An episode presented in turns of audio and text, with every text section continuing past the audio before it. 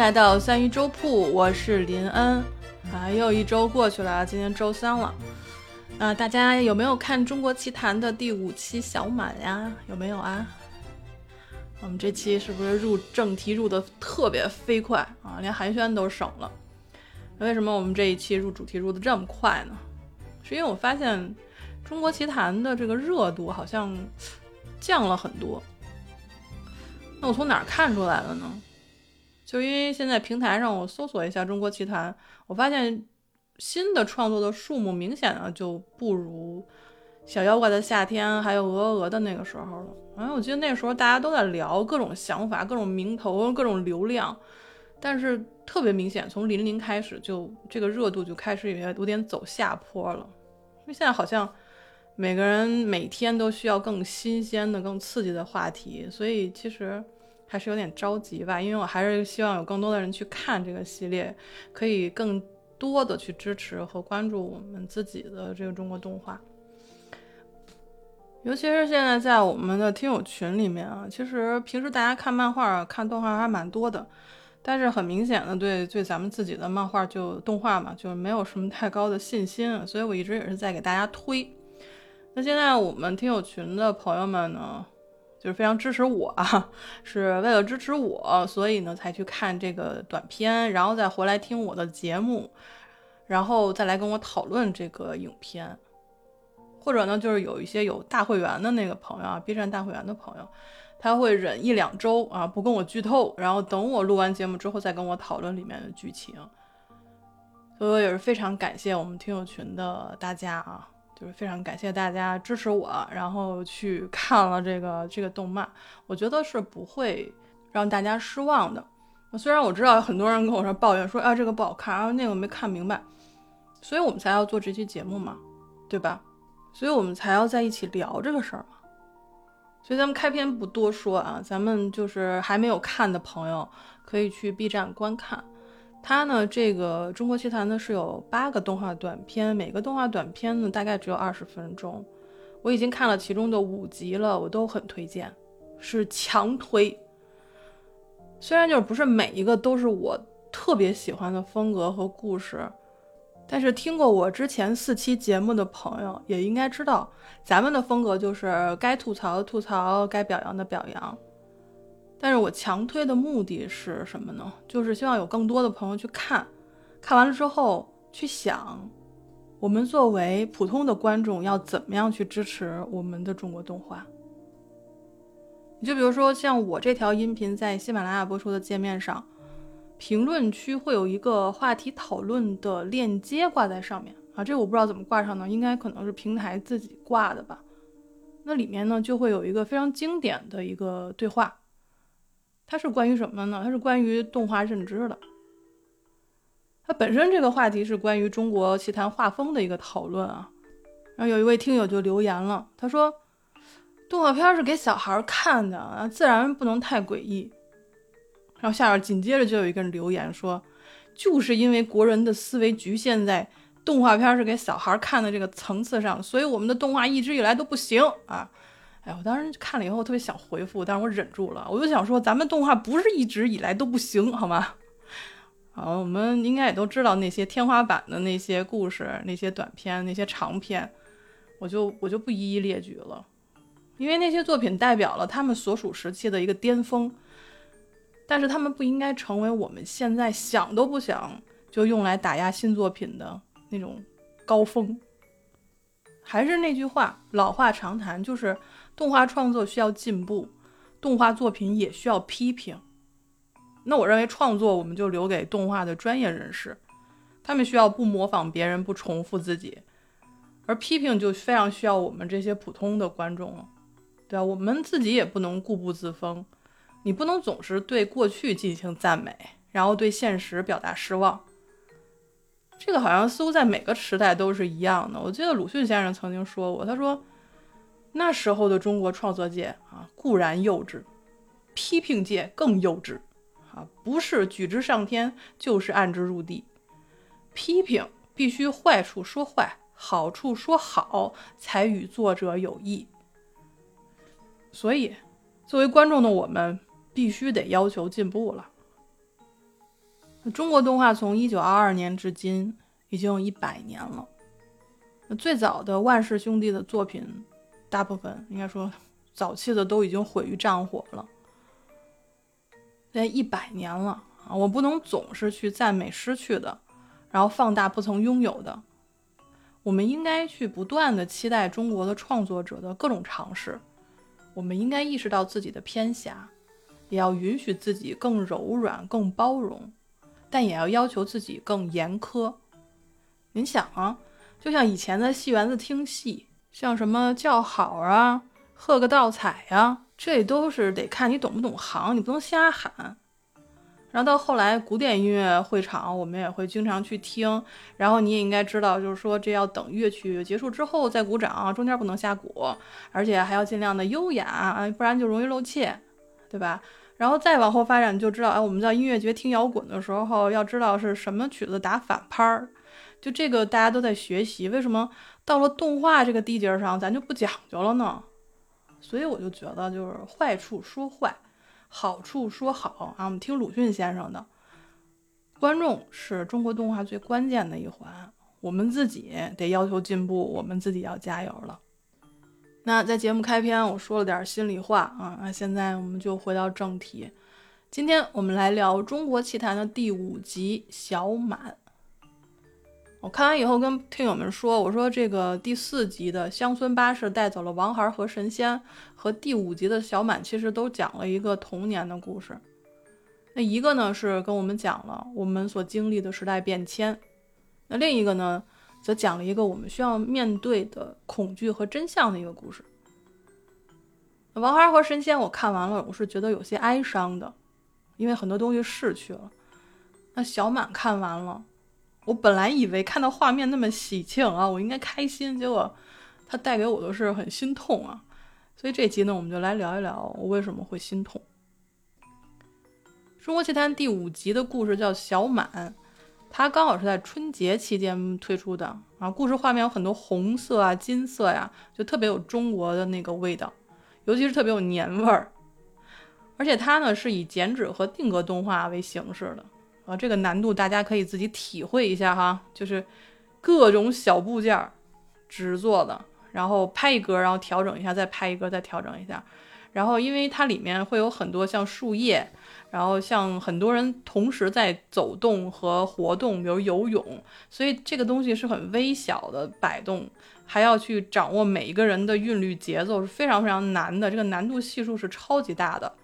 而且听说这个他们在拍摄期间有一天忘了关窗户啊，所以一阵大风吹过来，这桌面上的所有零部件啊吹得到处都是，因为它是纸的嘛。所以说，据说现在在工作室里的某些角落里还能找到当时吹散的云朵呀什么的。那如果说你像我们看林林的时候，它是那个 CG 动画嘛，你觉得那个可能过于西方了。那这期小满它是剪纸和定格，那就是绝对的东方，所以非常推荐给大家去看。如果你没去看，强推大家一定要去看。那小满这个故事其实它探讨了一个孩子的内心世界。我们的主人公小满呢，其实他年岁也不大，大概也就是七八岁的样子。他跟他的朋友们在湖里玩球的时候，然后打水球，他的球呢就被一条大鲶鱼给抢走了。他受到惊吓之后呢，就生了一场大病，然后就见不了鱼，这个鱼就变成了他的一个心理阴影。他们家里自己养的那个金鱼啊，放在小的那个鱼缸里，他都看不了，他必须让他妈妈给他挪出去。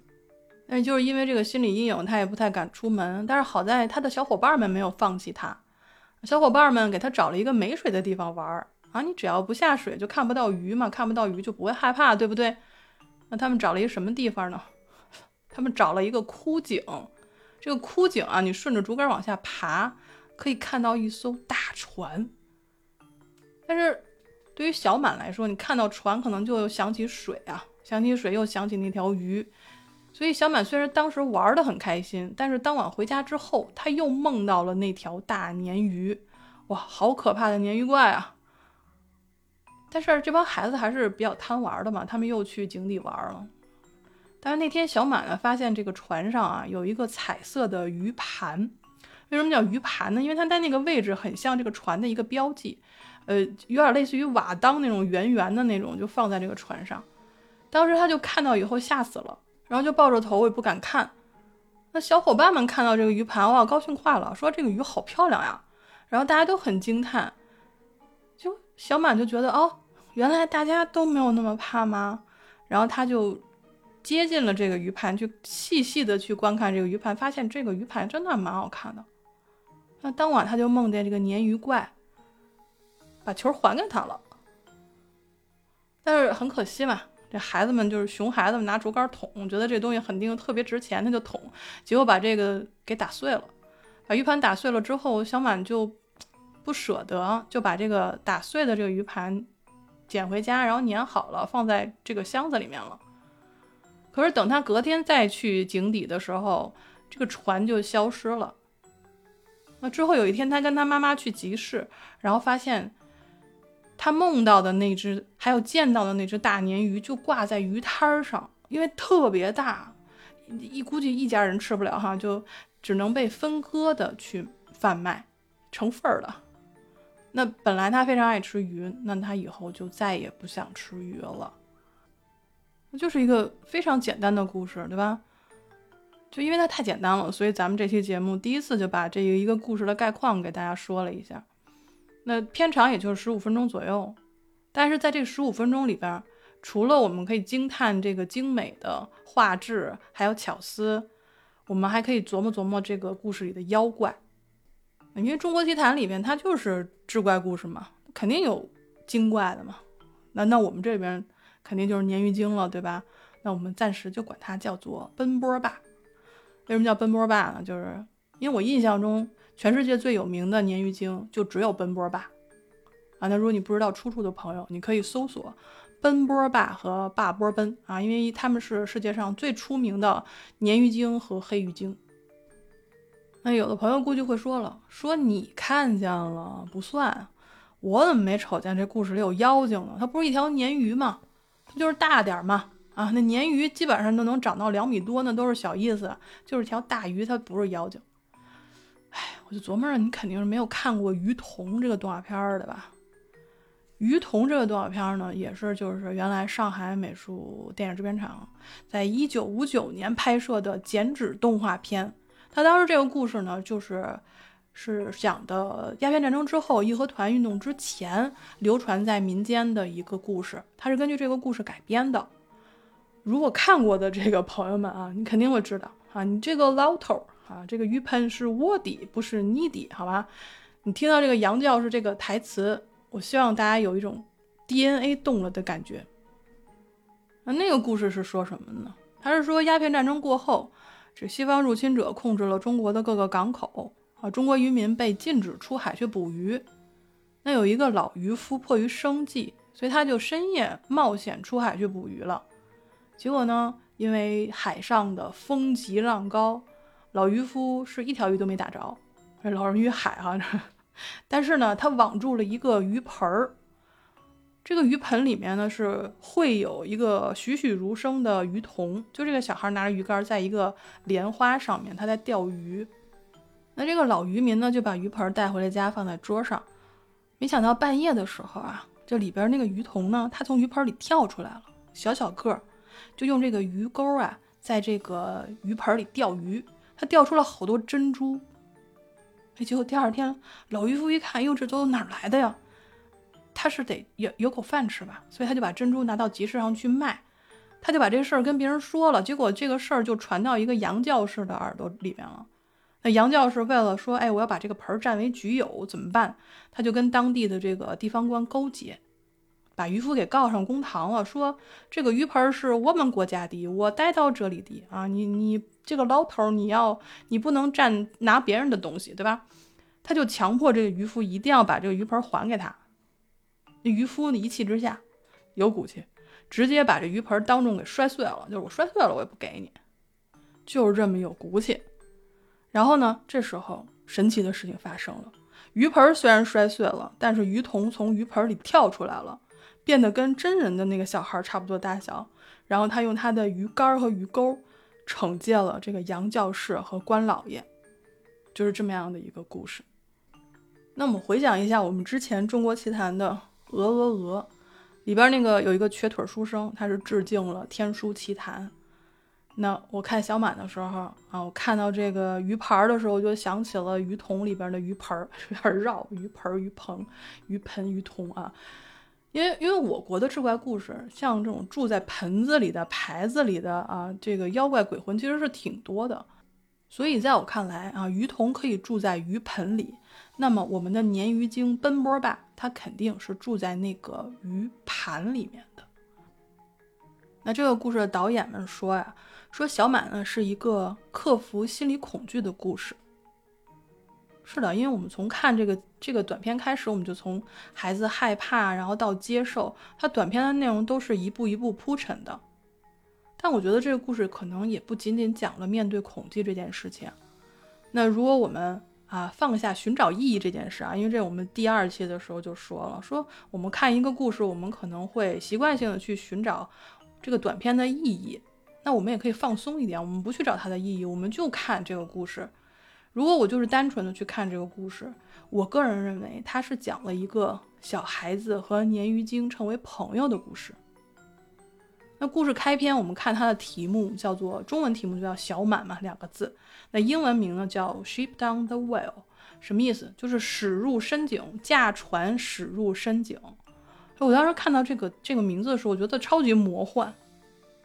因为开篇的时候，我知道孩子们在那个湖里面玩球嘛，结果那个奔波爸就中间把球给截糊了。啊，那个时候我就想啊，我觉得可能这个鱼就是想跟孩子们一块玩吧，要不然你要吃人，你想三米长的一个鱼，一米长的一个一米高的一个娃，对吧？你你想吃它的话，易如反掌，他为什么一定要去抢这个球呢？结果奔波爸啊，他自己把球叼走了，害得这个小满险些溺水。后来呢，孩子们就跑到枯井里面啊，他就幻化出了一艘大船，让孩子们玩耍。其实他也是跟孩子们一起玩的嘛，而且他还在梦里面把这个球还给了小马，两个人就是感觉有些亲近了。但是没成想，孩子们那帮熊孩子们就失手把这鱼盘给打碎了，我们奔波爸的法力就消失了，然后深井里面的大船自然也就消失了。那我们的奔波霸的真身呢，就被渔民给打捞上岸，最后被人分而食之。小满自此再也不吃鱼了。啊，这就为什么我觉得这个故事我看完了会心痛啊，原因就是我小孩子交了一个鱼精的朋友，然后最后鱼精被被大人们吃掉了，就是这么一个很心痛的故事。我不知道为什么我会笑，我就觉得，哎，这个故事你不要搞得那么心碎吧。其实你你看我我这样讲，就是说小孩子认识鱼精的这个故事也讲得通，对不对？尤其是如果你去看了这个故事，你会发现他们在湖里玩耍的时候，身边的石塔跟他们到后来去枯井那边去玩旁边的那个石灯笼的形状是非常相似的。我当时看的时候就觉得湖嘛，肯定跟井本身是相通的，再加上这个石塔的标记，我当时就觉得这个妥妥是奔波霸的地盘儿。所以我不知道你们能不能想象，就是当时看到一个硕大的鲶鱼被挂在鱼摊上卖的时候，我当时的表情是跟动画片里的小满是一样的，瞪圆了眼睛，嘴巴微张，妥妥的惊吓。我当时就想啊，我的奔波霸呀，你这是怎么了呀？你你看到后来，你会发现这个原本彩色的鱼盘它失去了色彩，原本在盘里面能看到的祥云也消失不见了。然后你看到小满把这个失去光泽、失去祥云的被打碎又拼好的鱼盘挂在床尾的时候，我当时真的是觉得心里很痛。我当时就想，我说我一定要做一期节目，这期的名字就叫做《一个童话故事为什么要拿锥子扎我的心》，因为小时候相信的事情是很珍贵的。因为他是真的相信，即便别人跟他说这个东西并不值钱，但是他一定会当成宝物。我就有这样的一个宝物。我小的时候有一个三棱镜，叫三棱条吧，就条状的那么一个，然后边边上被磕掉了一大块。这是我表哥的堂叔送我的，就至今到今天为止都可以说这块三棱镜是我最宝贝的东西。为什么？因为你透过它，所有东西上都会有一道彩虹。我那时候觉得这个是人间至宝，我要一辈子收藏它。我确实到现在也是在收藏它。我就记得我第一次拿起来的时候，透过它去看到，所有的东西都好像被赋予了魔法一样。哦，你不要跟我解释说什么白光通过三棱镜会将各种单色光分开，形成什么赤蓝、赤橙黄绿青蓝紫的那个色散。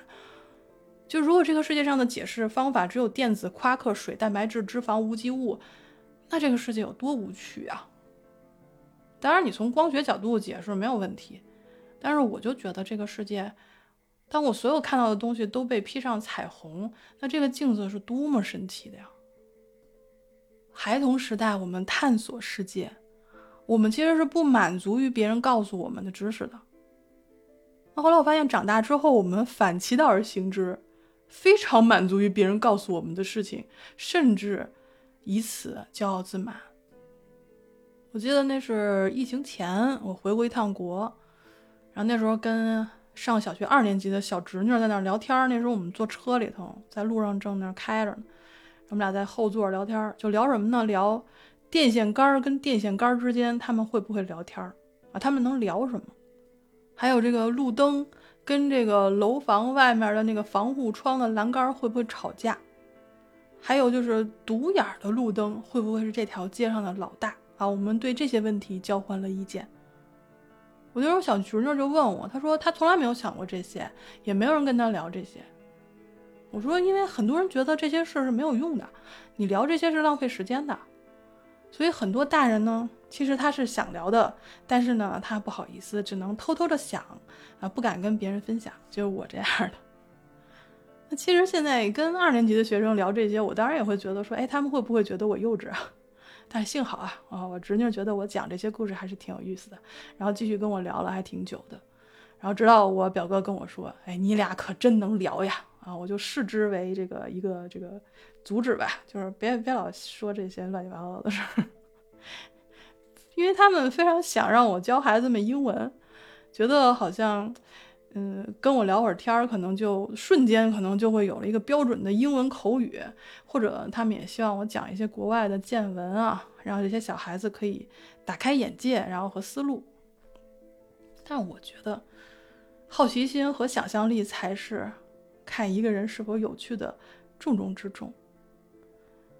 我们其实曾经都是孩子，但是后来大部分的人都会忘记小的时候。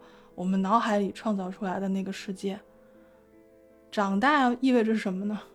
长大就意味着我们的内心世界要接受长时间的被文化驯服。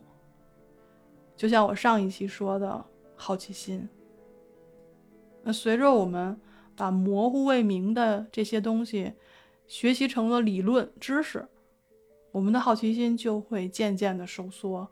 我们的想象力其实就开始趋同，但是有些人对于未知的探索，对于未知的恐惧，从未停止过，也绝不能停止。在这个故事里，成长的代价就像小满那样，他知道了自己的妖怪的朋友成了每天吃的鱼肉，每天玩耍的秘密的堡垒，最后也被大人用土石填平了。但是我相信，只要鱼盘还在，咱们就不能说奔波爸真的离开了。他或许是褪色了，或许不再像初见的时候那么神秘莫测，但是奔波爸成了我们的一部分，不可分割，也不会被忘记。当然，你看完短片一定会有跟我不一样的想法，我非常欢迎你来到直播间或者在评论区跟我留言和来聊一聊。还是那句话，我们在看动画片或者看故事的时候，寻找意义固然重要，但是故事本身对我们来说更重要。那如果说对于创作者来说是不要模仿别人，不要重复自己，那么作为一个观众，我们需要的就是认真看完再来聊一聊。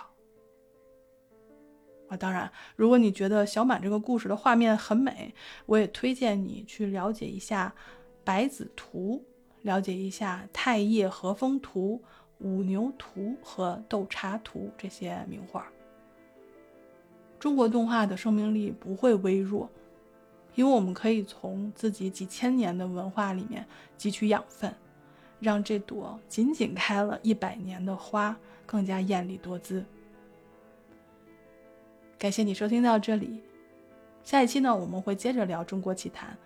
那这里是三鱼粥铺直播间里的故事，我是林恩，咱们下期再见。